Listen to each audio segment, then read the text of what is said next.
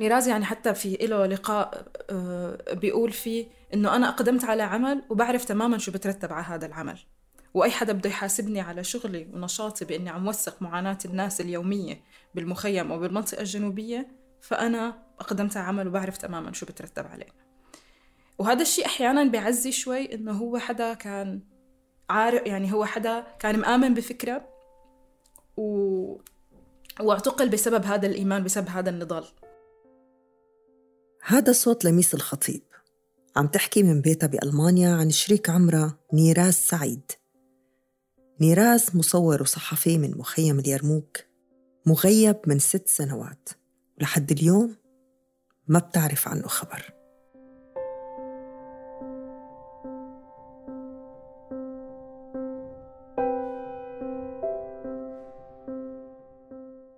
مرحبا معكم يارا صبري. بهي السلسلة من حلقات البودكاست رح نسمع من سوريات عم يعلوا صوتهم ليطالبوا بالحقيقة وبحقهم بالعدالة. رح يحكوا لنا عن مقربين إلهم انخطفوا أو اعتقلوا بسوريا. ورح يثبتوا لنا إنه البعيد عن العين قريب من القلب.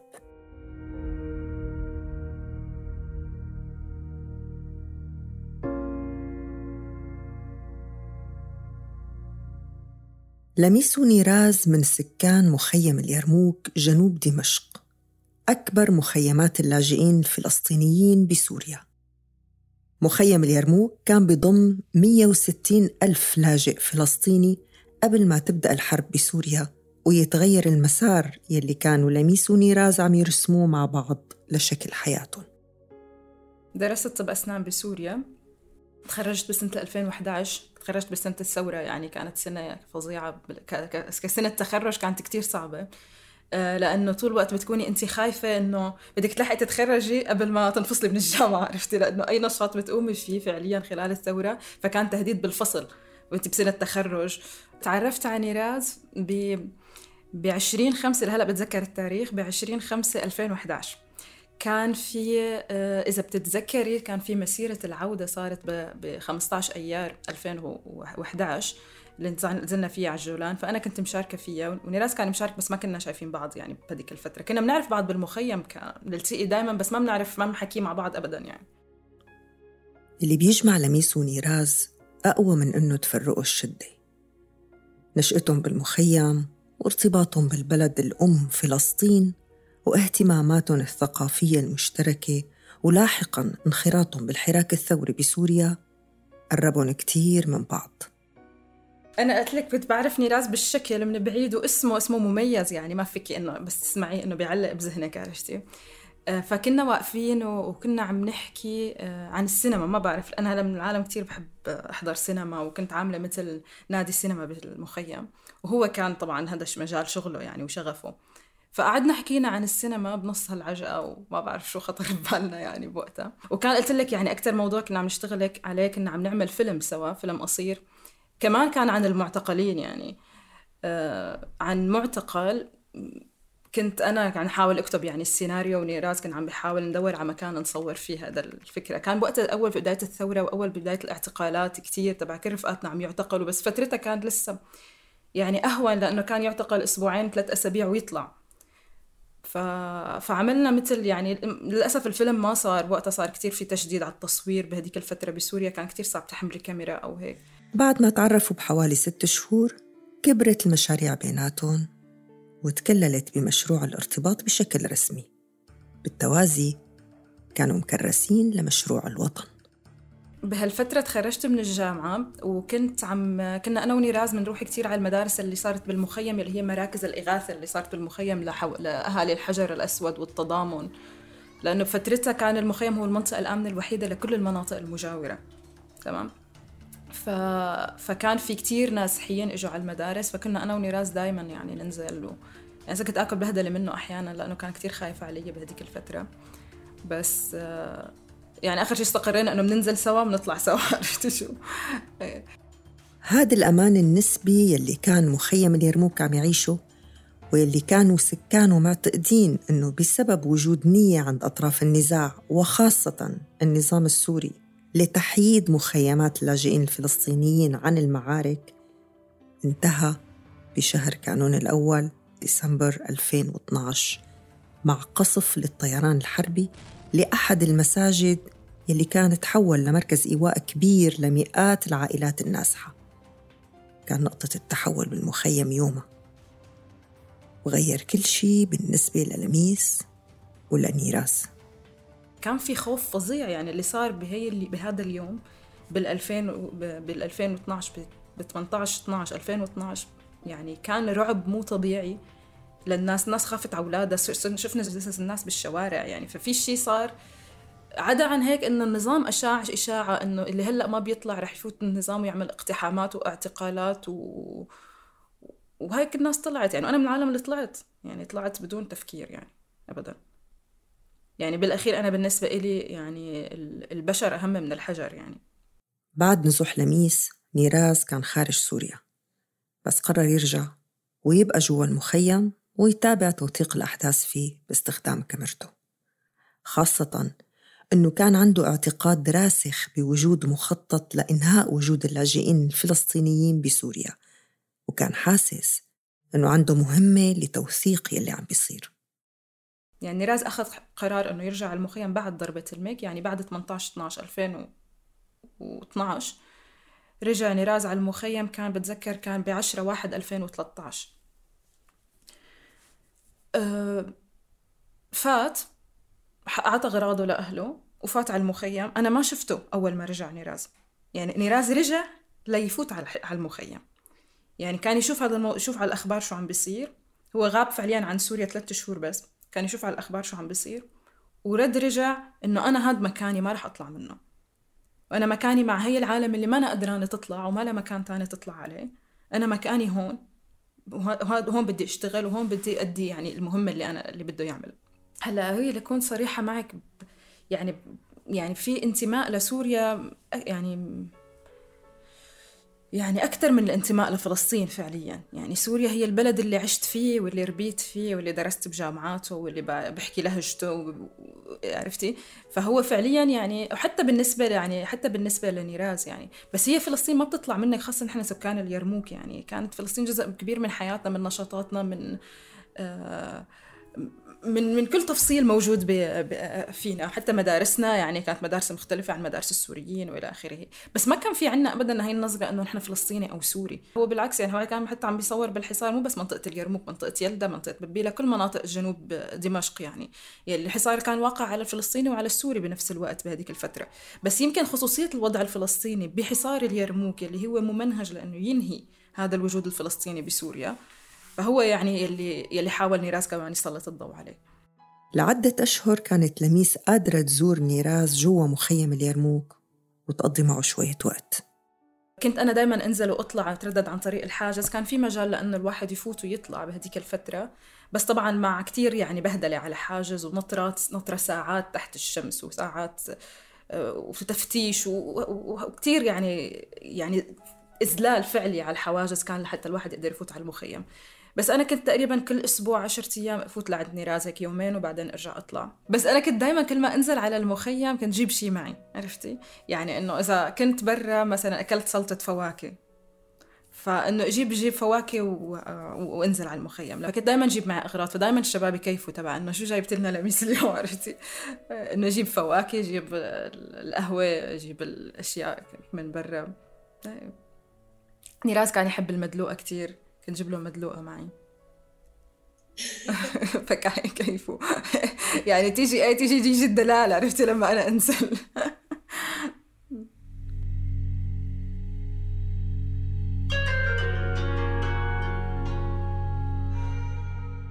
رغم إنها ما كانت فترة عادية لميس بتقول إنها قضت مع نيراز أيام من العمر بس حصار المخيم فرقهم. بشهر تموز يوليو 2013 واللي وصف بأنه من أقصى حالات الحصار بالمناطق السورية على الإطلاق. نيراز تحاصر جوا ولميس برا على الحاجز ممنوعة من الدخول. فعليا فعليا تماما ما كان في وداع حقيقي قد ما كان تبع إنه يعني آه يعني أول شيء قال لي قال لي جملة نيراز ما بنساها لهلأ واستغربت وقتها إنه ليش عم بيقول لي إياها؟ قال لي لا تزعلي مني. وبعدين طلعت وأنا عم أقول له إنه يلا المرة الجاي كنت ناوية أجيب له قهوة معي ونسيتها فقلت له المرة الجاية بجيب لك القهوة معي. ويعني ما كنت متوقعة يعني حتى ما يعني ما بتذكر يعني حضلنا بعض أكيد بس ما بتذكرها عرفتي؟ لأنه ما كنت متوقعة إنه هي آخر مرة أشوفه. وفعليا يعني هي آخر مرة شفته ما عاد شفته بعدها أبدا لهلأ. ف أحيانا بفكر كثير بهي الجملة اللي قال لي إياها لما يقول لك إنه إنه لا تزعلي مني. بحس إنه بوقتها نيراز كان شايف شيء يمكن أنا ماني شايفته. عرفتي كيف؟ كان عنده يعني كان كان شايف كان عنده بعد نظر أكثر بإنه الحياة كثير لسه رح تقسم. ويمكن ما بعرف إمتى نرجع نلتقي. ويمكن كان هو ده شايف هذا الشيء أكثر مني. أنا كنت كثير تبعيت إنه يلا بك... عم له بكرة جاي بجيب لك القهوة معي يعني. عرفتي؟ إنه أنا تبعيت انه إنه خلص راجعة يعني. وين شو بك؟ ولأكثر من سنة. استمرت علاقة لميس ونيراز عبر التليفون والإنترنت. هي كانت بدمشق وهو محاصر جوا بالمخيم بظروف صعبة كتير كتير. عملوا طقوسهم الخاصة. كل يوم المساء كانوا يحكوا الساعة تسعة. طبعا حسب قدرة نيراز على تشغيل مولد الكهرباء بسبب العتمة يلي انفرضت على المخيم. فضلينا إيه ضلينا نتواصل يوميا يعني يوميا يوميا. بس طبعا ما بقدر أوصف لك كمية القلق. يعني كل ما صار في قصف كل ما صار في يختفي يعني تبعيت إنه ما عاد أقدر أوصل له لأنه مثلا ما تشعل المولده عرفتي كيف؟ ومو دائما يكون في بي في بيت هو فيه تليفون أرضي. واصلا ممكن ما أعرف شو التليفون الأرضي اللي هو فيه. بتعرفي كيف يعني؟ و... ف... فكانت فتره فترة الحصار مثلا فترة الجوع بالمخيم يعني هي من أسوأ الفترات اللي بتذكرها بحياتي. فترة الحصار فعليا ما في أكل يعني حرفيا. يعني في ناس يمكن ما بتصدق إنه كان هيك الوضع. فترة قصيرة انقطع كل شيء. يعني اللي كان موجود انسحب من الأسواق تحاصر المخيم كليا تبع إنه ما في شيء ياكله. يعني أنا أمي بتتذكر كثير هذا الحكي إنه أنا ما كنت آكل لياكل نيراز. ضلني من الصبح للمساء لياكل نيراز. وأنا بعرف إنه ما في شيء يتاكل. يعني نيراز نحف له شي 10 كيلو بخلال هذا الحصار هو أساسا كثير نحيف. يعني كان كتير الوضع كارثي وهديك فترة يعني حتى كيف بدك حتى إذا تبعتي مصاري ما فيك تبعتي مصاري لجوا. يعني كانت كتير انه إنه شو بدك تعملي له؟ عرفتي كيف؟ دائما شعور العجز إنه أنا شو فيني أعمل؟ يعني أنا كنت أشتغل بمكان بلزق يعني صرت أشتغل بمكان بلزق المخيم بالميدان. أنا كل يوم امرق من جنب اليرموك وأنا بعرف إنه حبيبي جوا محاصر وجوعان وعم تعرض لقصف كل يوم وأنا ما فيني فوت ابدا. والوضع تعقد أكثر ببداية العام 2015 مع سيطرة تنظيم الدولة الإسلامية على المخيم. وقعوا الناشطين ومنهم نيراز بين نارين وبين خيارين ما بيقلوا أبدا خطر عن بعض. بهاي الفترة بال 2014 بلش نيراز يعني يشتغل بال 2013 طبعا بس بال 2014 صار شغله انتشر أكثر عن طريق الفيلم اللي انعمل اللي هو رسائل من اليرموك. مع رشيد مشهراوي. فهون انتشر إعلاميا أكثر صار في خطر أكثر على نيراز. يعني انتشر شغله أكثر صار في صحافة عالمية عم تاخذ صوره عم تتواصل معه عم بيطلع لقاءات عم بيعمل عم بيغطي إعلاميا. فهون صار في حتى خطر أمنيا عليه كثير يعني إنه فكرة إنه يطلع من المخيم. يلي صار إنه آه، فاتت داعش على اليرموك ببداية 2015 آه، صار نيراز مهدد يعني من داعش ومن النظام. يعني لا فيه يبقى لأنه كانوا الناشطين كلهم مهددين ولا فيه يطلع لأنه النظام ممكن يعتقله بأي لحظة. ف أخذ قرار بالأخير بشهر 6 2015 إنه يطلع. لأنه يعني داعش عم تغتال الناشطين صارت بشكل واضح وصار في اغتيال لأكثر من حدا من أصدقاء ومن الناس اللي بنعرفهم خروج نيراز من المخيم كان أول خطوة للخروج النهائي. من سوريا. بحسب ترتيبات طويلة كان عم يخطط لها. على أساس يلحق لميس على ألمانيا ويدرس سينما من كتر ما بيحب هذا الفن. الصورة بالنسبة له أقوى وسيلة لرواية قصص الناس.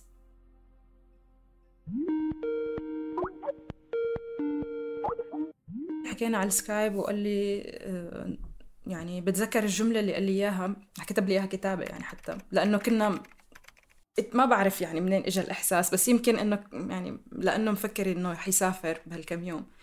فقال لي إنه إنه اشتقت لك.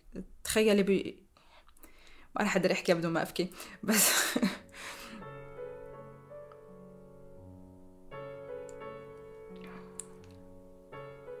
قال لي قال لي إنه اشتقت لك. تخيلي فكان كان كان كتب لي أنه اشتقت لك لميس بركي صار شي غدا. تخيلي ما اكون قايل لك إنك أنت مرايتي حبيبتي ومرتي وعشقي. وبعدين يعني حكينا عادي وضحكنا وحتى صورت صورة. أنا هو فاتحين سكايب هيك صورت صورة لحد هلأ عندي إياها. وسكرنا.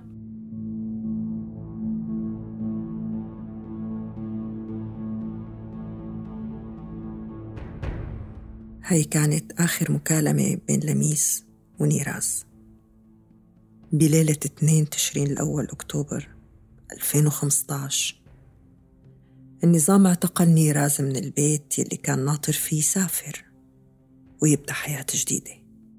بأول فترة كانوا يقولوا لنا إنه 24 ساعة وبيطلع.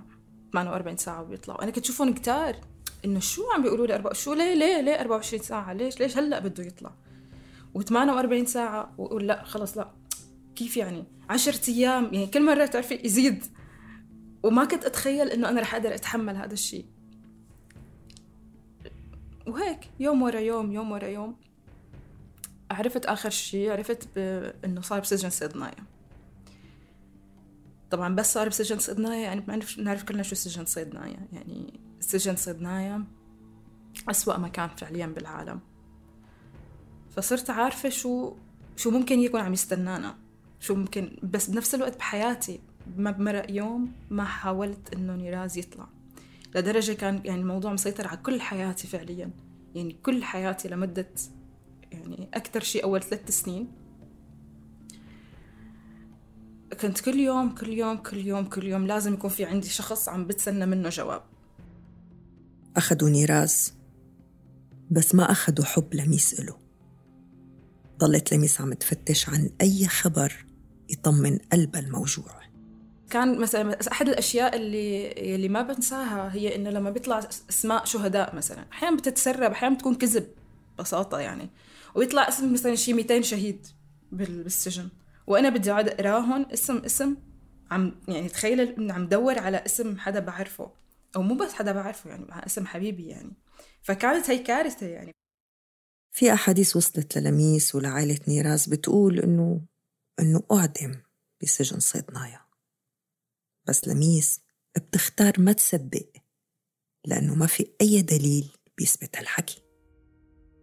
يعني أنا بتمنى فعليا بتمنى أنه يطلع وإذا يعني ما بعرف كيف بدي أقول لك إياها بس الفكرة الواحد ضل ما بيعرف شو الحقيقة. يعني هذا حالة صراع كتير طويلة. يمكن ما كتير ناس بتحكي عنها لأنه كتير موجعة يعني أصلا حكى عنها. إنك أنت كل يوم تفيقي تنامي ما بتعرفي إذا الشخص اللي بتحبيه هو عايش أو ميت. عرفتي شو؟ ولما يكون وصلك خبر إنه مات وما بدك تصدقيه لأنه ما عندك إثبات. فهي حالة الصراع. حالة حالة لا, لا تحتمل. يعني إنك ما فيك أنت تنامي وتفيقي كل يوم وعم تفكري ب كل مرة عم تفكري شكل عرفتي كيف؟ بس الحالة اللي كنت عم بحكي لك عنها فعليا هي حالة يعني هي حالة هي هي لما لما نظام بيعتقل شخص هو ما بيعتقل شخص لحاله هو بيعتقل أسرته فعليا معه بشكل كامل يعني. آه، أنت عم تعيشي الانتظار كمان هو سجن كبير. لما بتنتظري شخص ما بتعرفي إمتى رح يخلص هذا الانتظار. كمان هو سجن كبير أنت بتضلك مقيدة بكل حياتك بهيدي الفكرة اللي براسك وينه؟ شو عم يعمل؟ شو عم بيساوي؟ شو عم بيصير فيه؟ هو عايش؟ هو ميت؟ هو شو عم شو عم يعملوا فيه؟ عم بيتعذب جوعان بردان عم ياكل عم يشرب.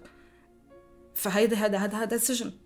يعني كتير بدك يكون عندك كتير قوة وكتير طاقة كتير صبر لتقدري تتعايشي مع هذا الوضع. وما فيك فيك تتعايشي يمكن مع الحزن مع الوجع بس ما فيك تتعايشي مع الغضب. يعني أنا من الناس اللي ما عم بقدر من كتر ما عندي غضب جواتي ما عاد ما عم بقدر. يعني عم حاول بأي طريقة إنه إنه نفس هذا الشيء بإني أحكي عن المعتقلين دائما حتى لو مو عني راسي أنا بحاول دائما أحكي عن المعتقلين عن بحاول دائما أكون أي بأي إيفنت له علاقة بالمعتقلين. أي شيء المهم إنه يخفف هاي الحالة اللي هي ما عم تقدري ما فيك تتعايشي معها. ما فيك تتعايشي مع حالة غضب دائم إنه ليش هيك صار؟ هذا الإحساس بالظلم وبالعجز ما فيك تتعايشي معه أبدا. لميس حاليا ناشطة بحركة عائلات من أجل الحرية يلي عم تناضل لتحقيق العدالة لكل المعتقلين والمخفيين. بتحاول لميس بنشاطها تسلط الضوء على المعتقلين الفلسطينيين بسوريا وهو ملف بيتناسوه كتار. حتى السلطة الفلسطينية أهملت هالقضية. في عدة جهات بتحصي أعداد المعتقلين والمعتقلات. في مين بيقول 1800 في مين بيقول 3000 معتقل ومعتقلة فلسطينية بس لميس بتقول إنه هن أكتر من هيك بكتير. بس مهما كان العدد حق أهاليهم يعرفوا مصير كل واحد ووحدة فيهم.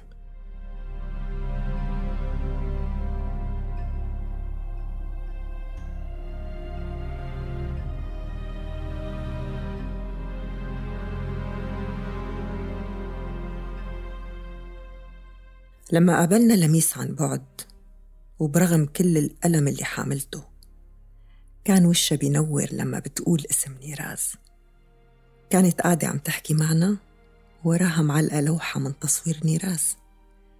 لوحة فيها ست كبيرة بالعمر لابسة توب ملون وحجاب فاتح وإيدها على خدها كأنها ناطرة. أنا بنبسط لما أحكي عن نيراز. يعني بنبسط لما أحكي عنه بحكي عن شخصيته قد إيه هو حدا دمه خفيف قد إيه قعدته حلوة. آه، يعني حتى مع رفقاته اللي كتير قراب مني ومنه. يعني بنقعد بنحكي بنضحك. أنا ما بحب اتذكر نيراز وابكي يعني أنا بحب اتذكر نيراز دائما وأضحك. آه، لأنه هو حدا كتير بحب الحياة. يعني كتير بحب الحياة. وهو حدا كتير بيستاهل يعيش. وهذا أكتر شيء بوجعني إنه هو حدا كتير بيستاهل يعيش. وما بيستاهل أبدا. يعني هو ما حدا بيستاهل هيك مصير. بس نيراز حدا كتير بحب الحياة وحدا كتير بحب الناس. ويعني حدا جدا طيب مع الرغم من إنه هو حدا كتير ذكي بس هو حدا جدا طيب. صور نيراز اللي وثق فيهم المخيم حكت قصص الناس ليتذكر العالم وجعهم. من أشهر أعماله صورة الملوك الثلاثة يلي نال عنها جائزة من الأونروا بال 2014 بهالصورة منشوف ثلاث أطفال من المخيم وسط الركام. وعيونهم حابسة صدمة وتعب ودموع.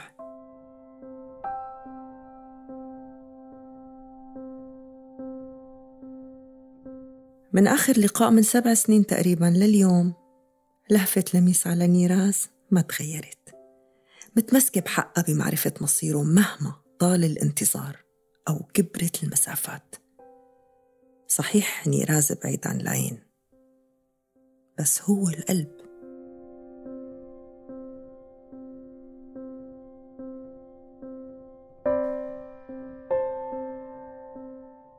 كنت معكم بالتقديم أنا يارا صبري. تابعونا على مختلف تطبيقات البودكاست. وانتظروا قصص نساء جبارات ما رح يستسلموا لتتحقق العدالة. بودكاست بعيد عن العين من إنتاج صوت بالتعاون مع مؤسسة هنري شبيل مكتب بيروت.